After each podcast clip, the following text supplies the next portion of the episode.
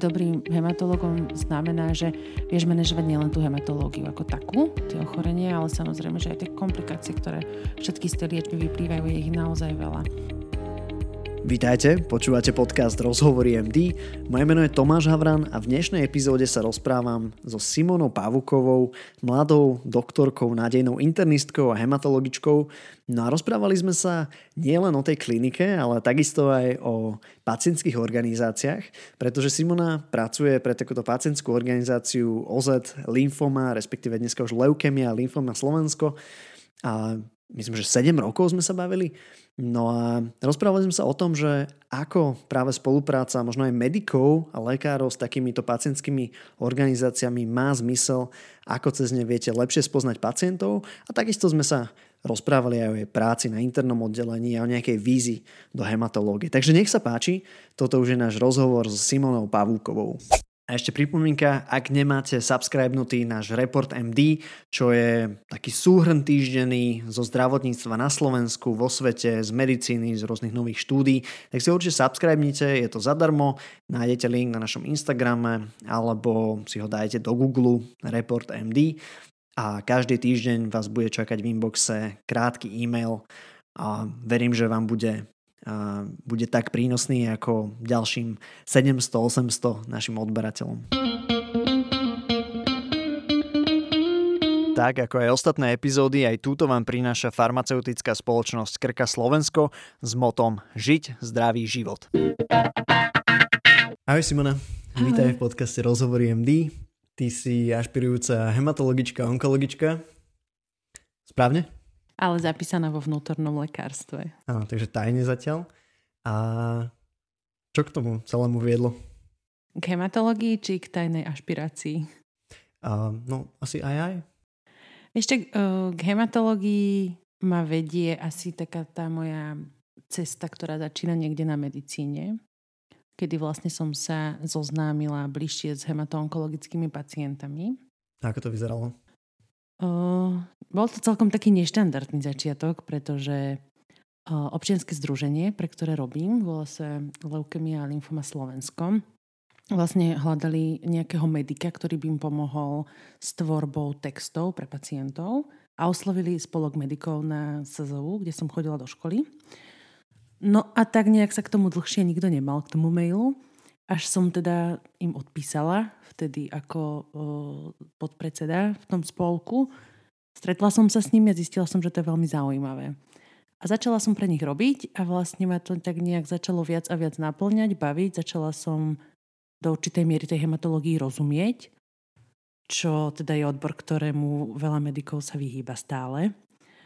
A už som s tým nejak zžitá. Ale teda vnútorné lekárstvo je pre mňa aj tak stále o mnoho dôležitejšie teraz na začiatku, lebo keď teda pre mňa, z môjho pohľadu, ak chceš byť dobrý špecialista, by si mal mať veľmi dobrý základ a ten je pre mňa na internom oddelení esenciálny na teraz. Hej. No, medici to majú rôzne, keď si vyberajú špecializácie a aj hostia v podcaste hovorili, že proste nejaké, nejaká špecializácia im takže klikla. Že im klikla. A niektorí hovoria, že išiel som, ja neviem, na chirurgiu, lebo z chirurgie boli skvelé stáže, že výborne nás tam učili, veľa sme asistovali, neviem čo, proste, že, že dobré stáže, dobrý zážitok a rozhodol sa človek pre ten daný odbor. A ty to máš tak akože trošku inak zase, že teba oslovil ten odbor z pohľadu nejakého občianského združenia, zase pacientskej organizácie, nie? A, a to ťa nejako zomlelo, tak je, že je, je to tiež cesta očividne, je to, že cesta, ktorou ale sa asi nevydáva veľa medikov, nie? že takto to na nich nejako príde z boku. Ešte práve, že nie. Keď som aj mm, bola na škole a rozprávala som sa s viacerými medikmi, že, že je to super vlastne, že ty si ako keby v kontakte s tým odborom, síce prostredníctvom pacienta, čo ale stále, pokiaľ si medic, tak vlastne v tej, v tej medickej praxi aj tak stále väčšinou času teda vidíš ten pohľad cez toho pacienta, či už pri tom, ako máš rôzne uh, anamnézy od nich a vlastne sa snažíš pochopiť to ochorenie, tak mne sa podarilo presne, že pochopiť to ochorenie cez oči pacienta a tým pádom to bolo pre mňa o mnoho jednoduchšie potom pochopiť to cez ten, cez ten medicínsky svet, cez tie medicínske okuliare. OK, a Ty si bola treťačka, štvrtečka, keď si začala mm, spolupracovať? V treťom ročníku som bola. Čiže som akože o hematológii vedela, takže fyziológiu. Hej. No, chcem sa dostať k tomu, že či má pre medikov zmysel spolupracovať nejako s pacientskými organizáciami alebo s nejakými, že societies, možno aj odbornými pre rôzne špecializácie, alebo you name it, proste takéto nejaké organizácie, ktoré sa motajú okolo zdravotníctva.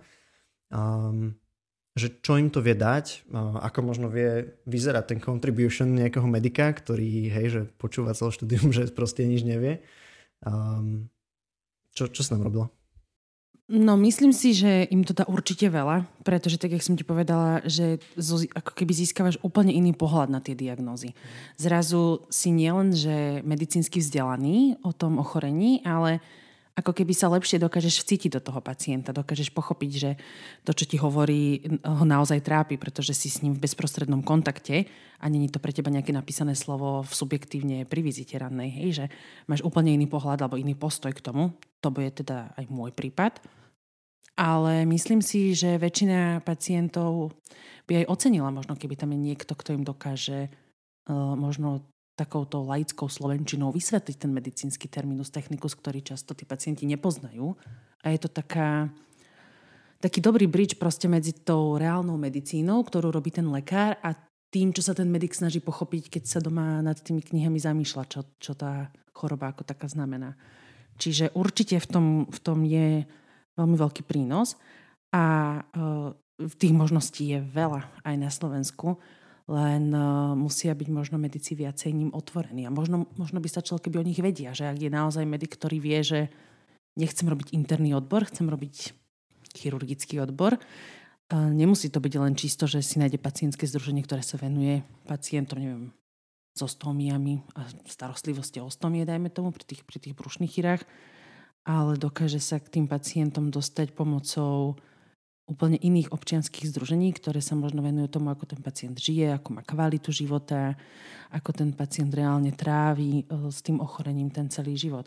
Tak, jak môžeš chodiť neviem, do plamienku napríklad, keď chceš mať nejaký onkologický smer, tak e, tých možností je stále veľa. Ale to, akože skôr sú internistické tie odbory, ale určite sa nájdú podľa mňa aj naprieč ostatnými špecializáciami. Mm-hmm.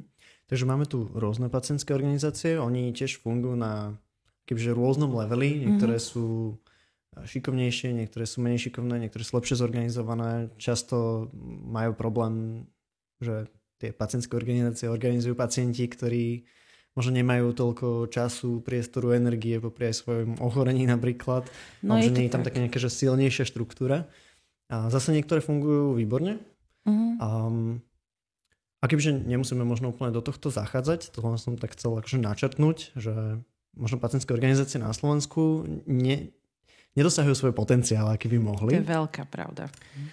A, a dá, sa im, dá sa im nieko pomôcť. Teraz otázka, že, že ako teda ten medic uh, môže takýmto pacientským organizáciám pomôcť, mm-hmm. nielen teda, že lepšie pochopiť tých pacientov a nejako, že možno lepšie vstrebá tú medicínu, Um, že ako to vyzerá day to day, čo si možno ty pre nich robila, čo vidíš, že by mohli medici, kde by mohli prispieť?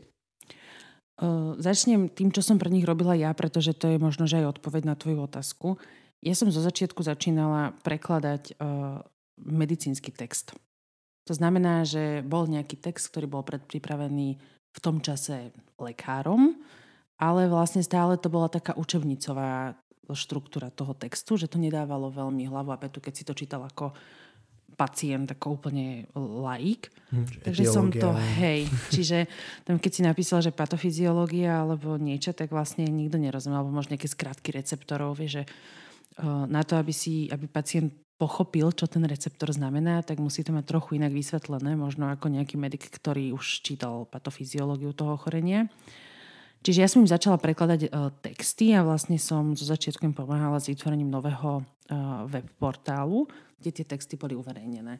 No a postupom času, kým, keď som teda pochopila, že je to správne, čo robím, tak potom sme začali s tvorbou uh, edukatívnych textov, ktoré teda stále obsahujú medicínsku informáciu, ale takouto patient-friendly slovenčinou, kedy vlastne ten pacient dostáva plnohodnotnú informáciu od lekára, ale spôsobom, ktoré je pre ňo akceptovateľné a ktorej rozumie.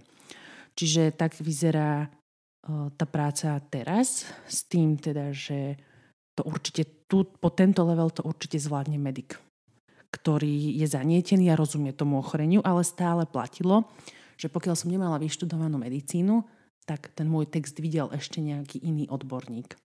Čiže nejaký lekár, ktorý bol buď hematológ alebo onkológ, alebo teda keď to bola nejaká čisto paliatívna téma, tak to videl niekto z paliatívy. Nebolo to, že som si sama napísala nejaký sloh, ale teda malo to vždy nejaké odobrenie. No a toto určite zvládnu. A potom ďalej v rámci toho dokážu ad jedna teda využívať všetky, všetky možnosti, ktoré im súčasný svet ponúka a šíriť osvetu o tom ochorení. A teraz nemusí to byť len onkologické ochorenie, ale tým, ako sa vyvíja vlastne môj život a tým, že som tú medicínu doštudovala, tak pre tú organizáciu teraz už pôsobím na tom poste lekára a vlastne im ponúkam ako keby medicínsku poradňu, ktorá ale není taká, že ich zdiagnostikujem cez telefón. Toto není úplne forma. Skôr to funguje tak, že ak pacient sa potrebuje niečo dopýtať, aj to medicínskeho charakteru, pretože viem, že tie ambulancie sú preťažené, tak vlastne má stále tú možnosť. A okrem toho má možnosť žiadať možno aj o nejaký iný názor prostredníctvom našej organizácie, prípadne vyriešiť nejaký problém, ktorý častokrát ani nesúvisí s tou primárnou diagnózou, ale teda je súčasťou e, ťažkosti toho pacienta v zmysle komplexnosti tej zdravotnej starostlivosti. No a na, potom na základe tohto vlastne ten pacient odosielaný buď na nejaké iné vyšetrenie, iné ambulancie, alebo je doriešovaný priamo u toho hematologa, kde je sledovaný. Čiže to je to, kam sa potom ten medic určite vie dostať. Čiže vie ako keby robiť v tom odbore niečo navyše, ale súčasne aj napriek tomu, že teda možno ešte nie je atestovaný, tak dokáže byť s tým odborom dennodenne v kontakte, čo mu určite dá veľmi veľkú zručnosť do života. Dobre. Ty si teraz, že full time na internom, uh-huh. plus robíš pre túto organizáciu občianske združenie Lymfoma, Leukemia Slovensko? alebo tak nech ste sa premenovali, tuším. um, no a ešte niečo robíš pre nejakú že nadnárodnú organizáciu pre tieto ochorenia? Alebo že... Ono je to... Tak povedz proste na rovinu všetko, čo robíš a potom si vybereme, že kam pôjdeme ďalej.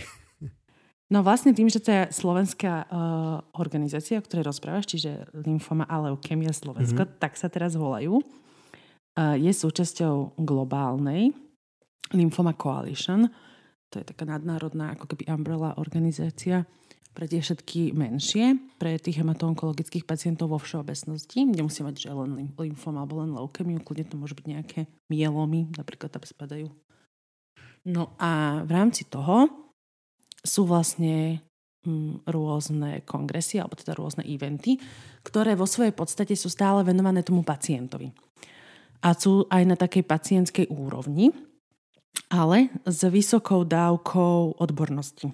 To znamená, že tam síce sedí pacient, dajme tomu v tom, v tom auditoriu, ale pacient, ktorý má nejaký level medicínskeho vzdelania na to, aby rozumel tej prednáške, tam je tomu doktora, ktorý tam je. No a v rámci tej národnej organizácii je teda ešte aj delenie na jednotlivé kontinenty. No a za Európu v 99% za Slovensko tam sedávam ja. Takže že ty to si je to. na tej nadnárodnej úrovni, alebo teda na tej európskej úrovni zástupca slovenských pacientov, alebo že slovenských lekárov. Za tú medicínsku tej, zložku. Za tú, uh, že tam ešte aj vlastne nejaký pacient, alebo že nejaký zástupca pacientov? No my, my, teda... Nie, my to máme delené v tej organizácii tak, že každý z nás sa venuje niečomu primárne, niečo, v čom ako keby je dobrý.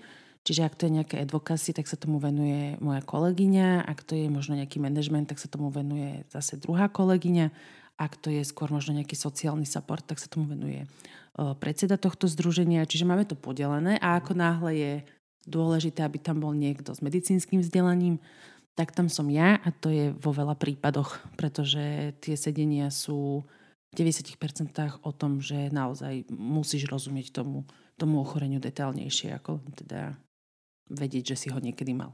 Pretože väčšina tých mojich kolegov sú bývalí pacienti. Mm-hmm. Ja som vlastne jediný člen organizácie, ktorý není pacient. Každý sme pacient. Konec koncov, každý má nejakú tú svoju uh, špecialitku. Počas medicíny mm, sme mali spolužiakov, že 5%, 3%, možno ktorí sa zaujímali o takéto nejaké, že prácu, či už pre nejaké občianske združenie, nejaké NGOs, alebo nejaké IFMSA, Slomosu a tak ďalej. A pri lekároch to bude asi podobné percento, že možno trošku vyššie, že si uvedomím, že, aha, že dáva to nejako zmysel s tou robotou, ktorú robím. A dáva, a respektíve ak to dáva zmysel, tak aký zmysel, že, že kde sa pretína vlastne tá tvoja práca pre NGOs s tou prácou na internom oddelení, alebo teda potenciálne na nejakom hematoonkologickom. Asi by sa viacej tá práca dala e, kombinovať, keby som priamo na hematologickom oddelení alebo, hemato, alebo onkologickom, kde sa venuje hematoonkologickým malignitám. Ale určite je využiteľná moja skúsenosť z tohto občianského združenia aj v bežnej profesii na internom oddelení. Ad jedné je to taký ten soft skills, ktorý naberieš proste pri tom, keď sa, keď sa rozprávaš s tými pacientami ešte ako medic touto formou. Čiže o, minimálne lepšie chápeš, čo ti ten pacient rozpráva. Čo sa takto naučila napríklad?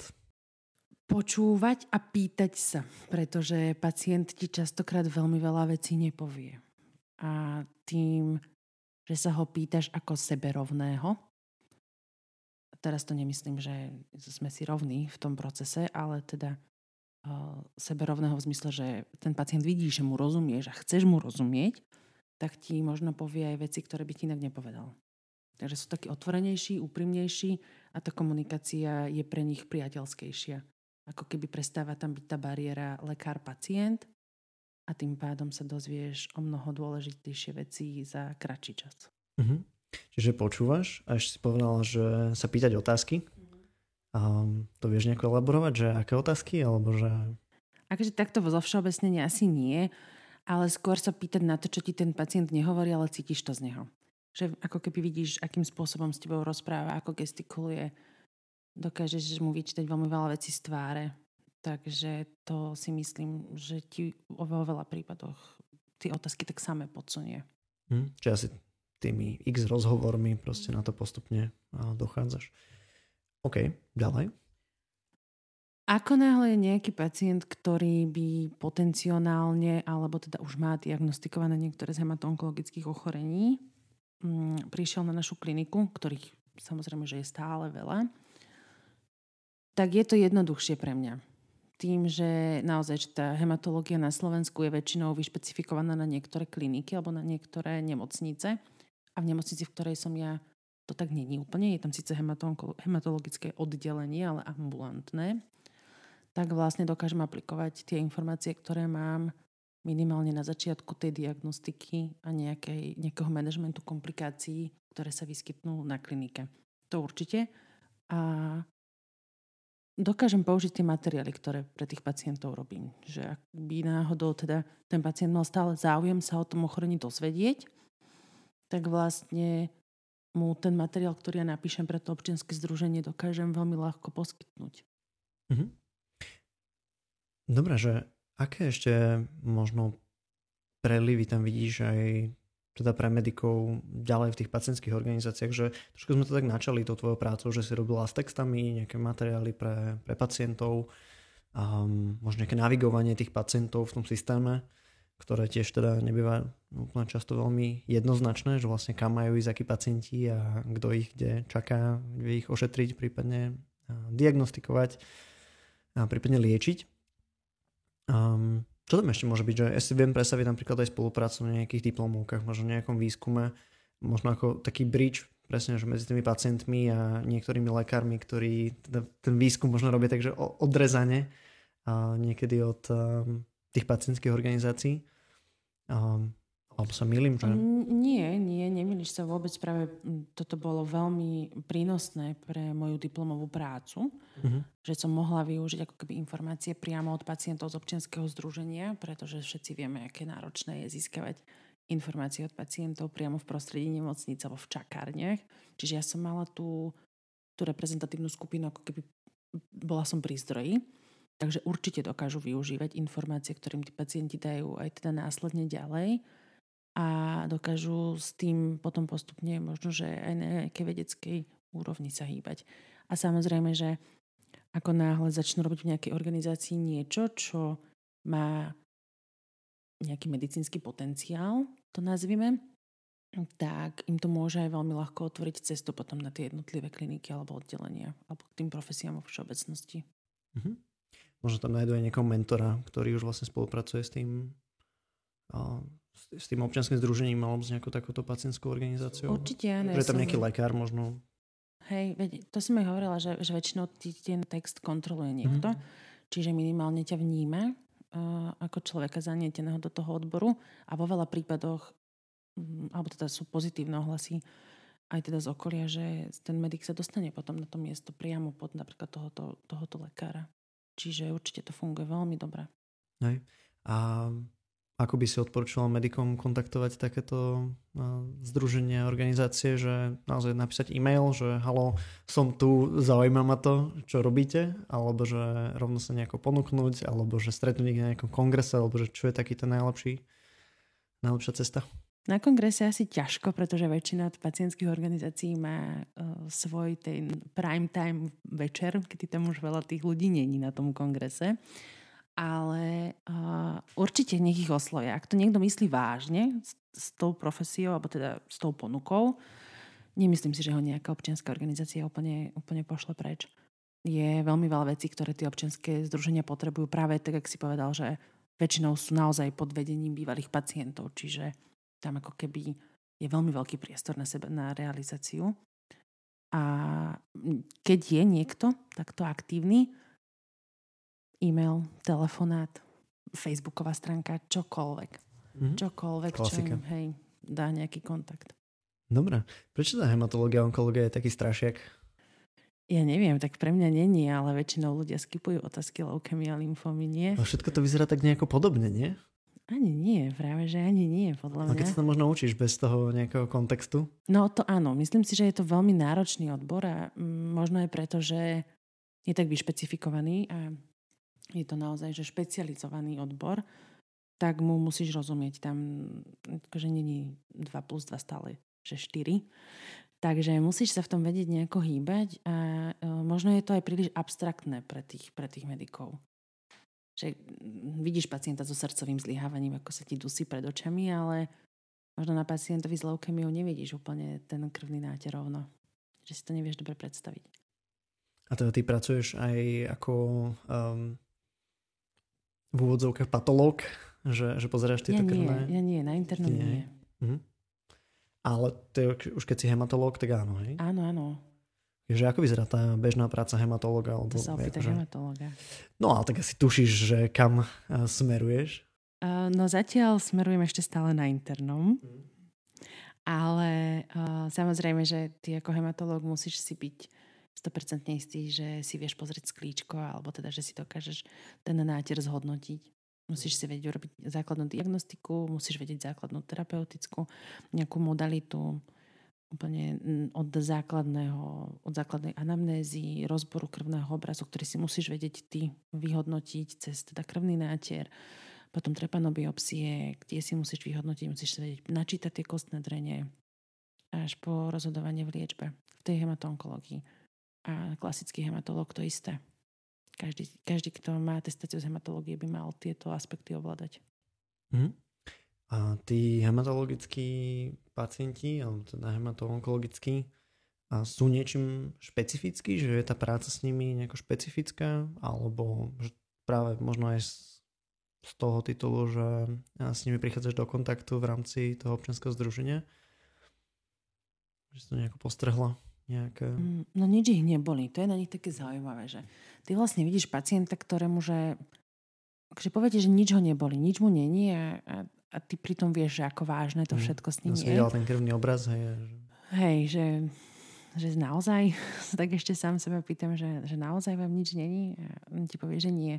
A sú to veľmi vďační ľudia. To sú tak vďační a dobrosrdeční ľudia, ktorí, ako náhle im proste tú diagnozu oznámíš, tak uh, vedia, že proste ty si tá nádej, doslova. A väčšina tých pacientov, ktorí sú u nás v združení, alebo to sú také dve skupiny, že jedni sú vyliečení a druhí sú v liečbe. Tí vyliečení uh, sú ľudia, ktorí majú zrazu úplný po, iný pohľad na svet. Zrazu si uvedomujú hodnoty, ktoré dovtedy pre nich boli možno postrádateľné, ako teraz tie, ktoré sú naozaj že esenciálne pre ich život, ako to, že sa ráno zobudia.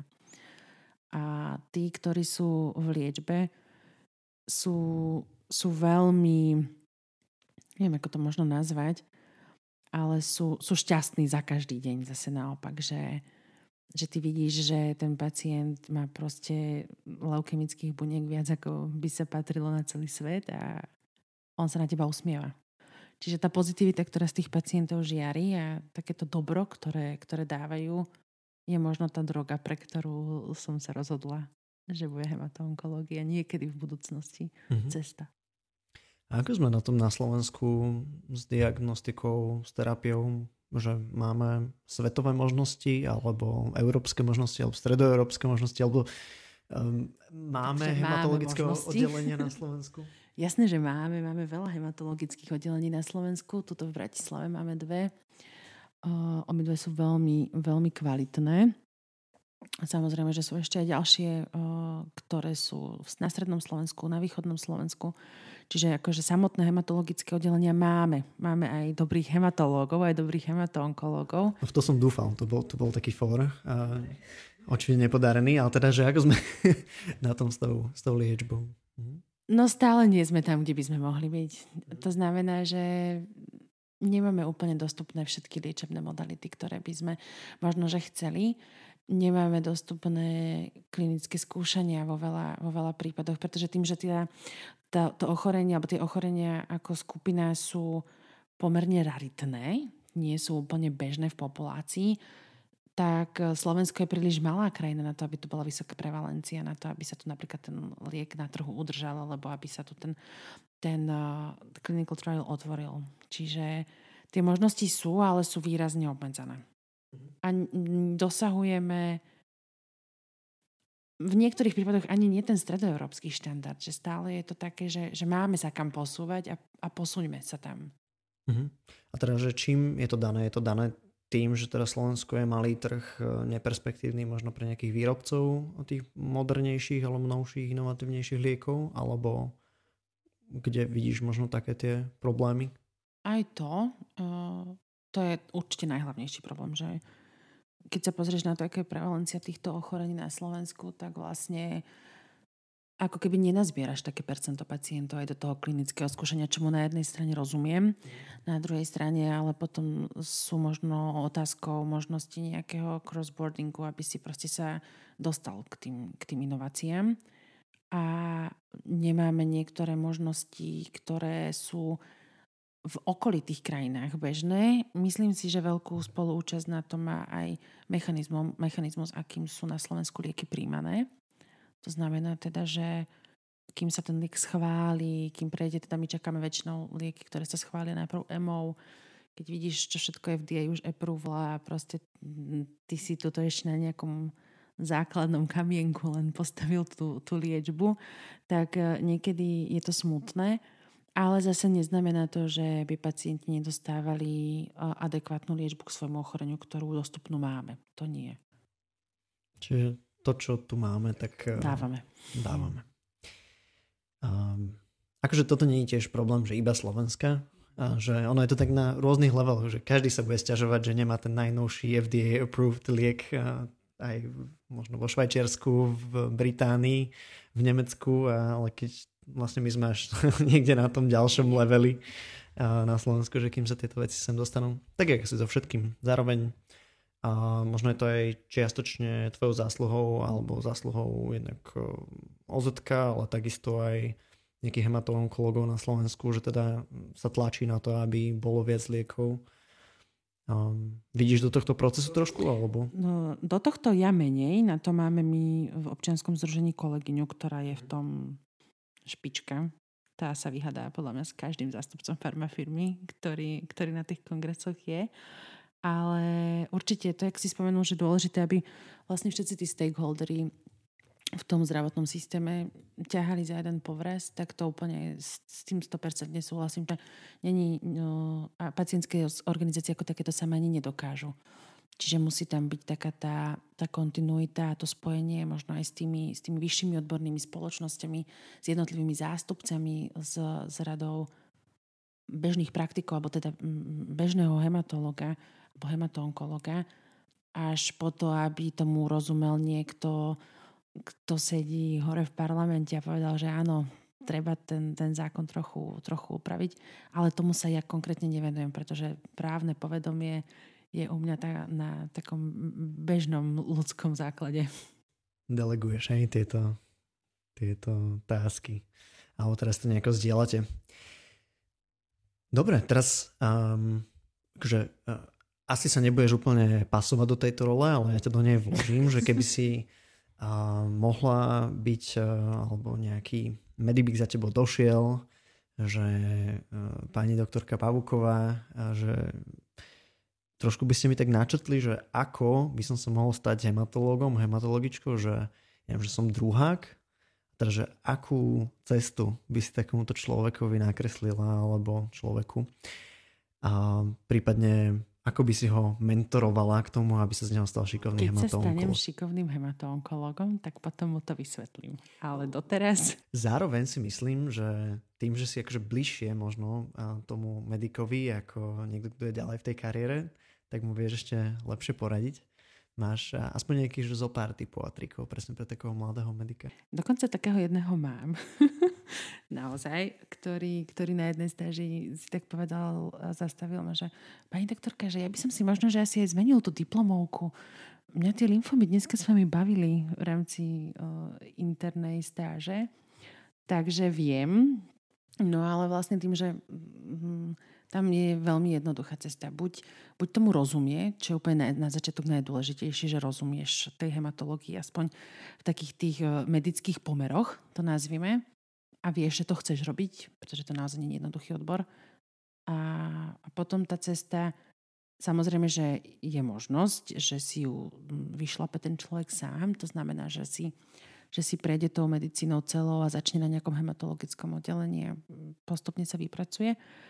A, ale z môjho pohľadu je rozumnejšia cesta tú, ktorú vediem ja, že najprv chcem, chcem e, si vyšlapať taký ten dobrý, dobrý základ tej cestičky, aby potom ma už na tých serpentínach nič neprekvapilo. Lebo byť dobrým, dobrým hematologom znamená, že vieš manažovať nielen tú hematológiu ako takú, tie ochorenia, ale samozrejme, že aj tie komplikácie, ktoré všetky z tej liečby vyplývajú, je ich naozaj veľa. Čiže uh, určite nech sa ozve. A, a detaily... O detaily bližšie. Jasné, takže už tu je nejaká platená skupina mentorovská. Uh, dobre, um, myslím, že keď niekto bude minimálne na, nasledovať tie tvoje kroky, že sa o to zaujímať, a byť v kontakte nejak s tými pacientmi, s ľuďmi, ktorí sa motajú okolo toho odboru, ktorý ťa zaujíma, ísť si spraviť silný kmeň a, a potom sa špecializovať, tak to asi nebude úplne, že krok mimo. Takže taký wrap-up. No dobre, máme tu tie krátke otázky ešte. Tá práve je, že ako knižku by si odporúčila medikom? Z medicínskych by som bola rada, keby si každý kúpil fyziológiu. Veľmi by som bola rada. Takže máš pocit, že nemajú fyziológiu? Myslím si, že všetci tak zabúdajú na to, na to že tá fyziológia je, je to gro. A od toho sa potom vlastne všetko odvíja, to patologické. Čiže dobrá fyziológia by mala byť určite v knižnici každého medika. A rozmýšľala som nad odpovedou nemedicínskeho charakteru. A veľmi by som chcela, aby sa ľudia inšpirovali malým princom, aby sa naučili pozerať na tých pacientov trochu inak, tak jak sa on pozeral na tie svoje rúže. Že sa o ne musia starať, aby, aby že ich musí polievať, aby teda vyrástli. Tak keď sa bude ten doktor starať o toho pacienta, možno sa mu tiež bude lepšie vodiť. Čo nové teraz akurát učíš? Sonografiu. Reálne. Skúšam Není to ako keby, že úplne povinnosťou, aby som to vedela, ale, ale chcem, veľmi chcem, čiže teraz sa hrajem so sondou. Mm-hmm. Máš nejaké aplikácie, nejaké platformy, nejaké apky v mobile, ktoré používaš, že, že by sa zišli ostatným? Mám ich veľa. Si keď teraz pozerať do mobilu, keď že čo všetko tam má. Keď som išla za teba, tak som tak rozmýšľala, že ktorú apku používam asi úplne, že najviac. Instagram? A, nie, teda áno, ale to není Úplne aplikácia. Zistila som, že, že veľa medikov nemá také základné aplikácie. Úplne, že, že nevedia vyhľadať na databáze liekov základ, vieš, že, alebo ten než nepoužívajú napríklad, že Medcalc, aby si vedeli niečo pre, prepočítavať. Ale mám aplikáciu, ktorú uh, som veľmi využívala ešte ako medic. A je to vlastne uh, Harrisonova interna. Je to Manual of Medicine. Sice je to platená verzia, teda minimálne na uh, Apple Store, ale veľmi mi to pomohlo, pretože tam máš tie ochorenia, všetky vlastne tie internistické, tak e, z, zobrázkované, alebo teda máš ich zdigitalizované do takých jednoduchých kartičiek a grafov, kedy vlastne e, vizualizuješ to ochorenie a súčasne máš kvízy a tak ťa to núti sa tam vzdelávať. A jedna posledná, ktorú odoberám, a tá sa volá Figure One a na tej sú zase super kazuistiky. Mm-hmm. No paráda, tak to je veľa odporúčení. Harrisonová interná je asi jedna z takých, že top že, že minimálne v tom anglicky hovoriacom svete. Uh-huh. Dobre, máš ešte nejakú ďalšiu radu, ktorá nebola spomenutá možno pre medikov, medičky? Nech sa snažia robiť to, eh, čo ich baví.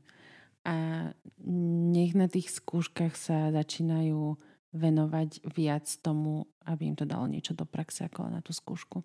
Pretože aj na tých stážach, ktoré na klinike mám, vidím, že tie medici sa strašne snažia naučiť sa na tú skúšku a, a memorujú do nemoty tú otázku, ale potom im stačí jedna, dve otázky také laicko-praktické alebo také sedliacké by som ich až nazvala a vlastne tomu ochoreniu vôbec nerozumejú. A nerozumejú, že pacienti nechodia ako číslo otázky, ktoré si vyberú za nimi, ale teda ako súbor možno nejakých príznakov a symptómov tak nech sa snažia syntetizovať informácie. Mhm. Takže medici v tomto vedia spraviť určite veľa, aj spôsob assessmentu v tom vie spraviť veľa, ako sa študenti učia, takže to je možno apel niekam inam. um, ale verím, že sa to bude postupne meniť, že sa budeme pozerať na to, že ako sa má nielen liečiť, ale aj učiť medicína. A Dobre, taká triky otázka je, že aký si mala najťažší moment počas štúdia? Ty si mi spomínala, že si skoro nedoštudovala, že... Ja som si zlomila nohu. to bol pre mňa taký moment, kedy som vlastne nevedela úplne, že, že či áno alebo nie, či sa ešte k tej medicíne vrátim. Ale hej, vlastne potom, ako som mala úraz, tak sa mi výrazne skomplikovalo štúdium v zahraničí. Takže som sa vrátila potom vlastne po rekonvalescencii a do liečení toho zranenia na Slovensko a vlastne som doštudovala tu. Ale myslím si, že pre mňa ešte horší moment bol, keď som sa veľmi snažila urobiť skúšku. Uh-huh. A pamätám si tú skúšku z biofyziky, kedy som sa snažila, že noci. Noci som nad tým sedela a neurobila som to. A Ale poch- nie na Slovensku. Nie, nie. A na Slovensku sa dá urobiť ľahko skúška z biofyziky. No neviem, asi, že je to tá prvá skúška väčšinou pre všetkých, no, takže to je náročná. Bola takáto, že prvá. A vlastne ja som nechápala, ako sa mám učiť. To bolo pre mňa najhorší moment, že ja som vedela, že trávim nad tým hodiny, mám celú izbu zapratanú poznámkami a aj tak som to neurobila. Tak to bolo pre mňa také, že som sama v sebe vnútorne zlyhala na prvú, ale vlastne potom som pochopila, že niekedy je dôležitejšia cesta ako cieľ. Takže som zmenila tú cestu, začala som sa to učiť inak a potom hm, tie skúšky išli jednoduchšie. OK, takže takéto dva uh, odrazy od dna boli. No na pri, tom, pri tej nohe som sa moc nemohla odrážať, ale... Mm. Tak uh, figuratively aspoň. A ak by nebola medicína, nebola by hematológia, tak čo by robila Simona? Neviem. Ja si neviem predstaviť, že nerobím medicínu. Úplne úprimne. No poď, tak si začni predstavovať. Ale rozmýšľala som, že, že buď by som bola nejaký projektový manažer, keďže ma strašne baví vymýšľať veci a také mini projekty dávať aj sama sebe. Alebo by som možno, že bola spisovateľ. OK, to znie zaujímavé. Aký je teraz tvoj aktuálny projekt? Projekt ty, myslím. Projekt ja? Uh-huh môj absolútne najdôležitejší projekt je o, interný kmeň momentálne. To, je, to, je môj, to je môj goal to go. Kedy ťa čaká nejaká postupová skúška? 17. 17. februára? OK, tak to už možno aj počúvate tento podcast potom, ako si Simona spravila túto skúšku? Možno. Uvidíme. Každopádne ďakujem veľmi pekne, že si našla čas a za tento rozhovor. Ďakujem aj ja. Práve ste dopočúvali rozhovor so Simonou Pavúkovou. Ak sa vám páčil, budem veľmi rád, ak ho pošlete svojim známym.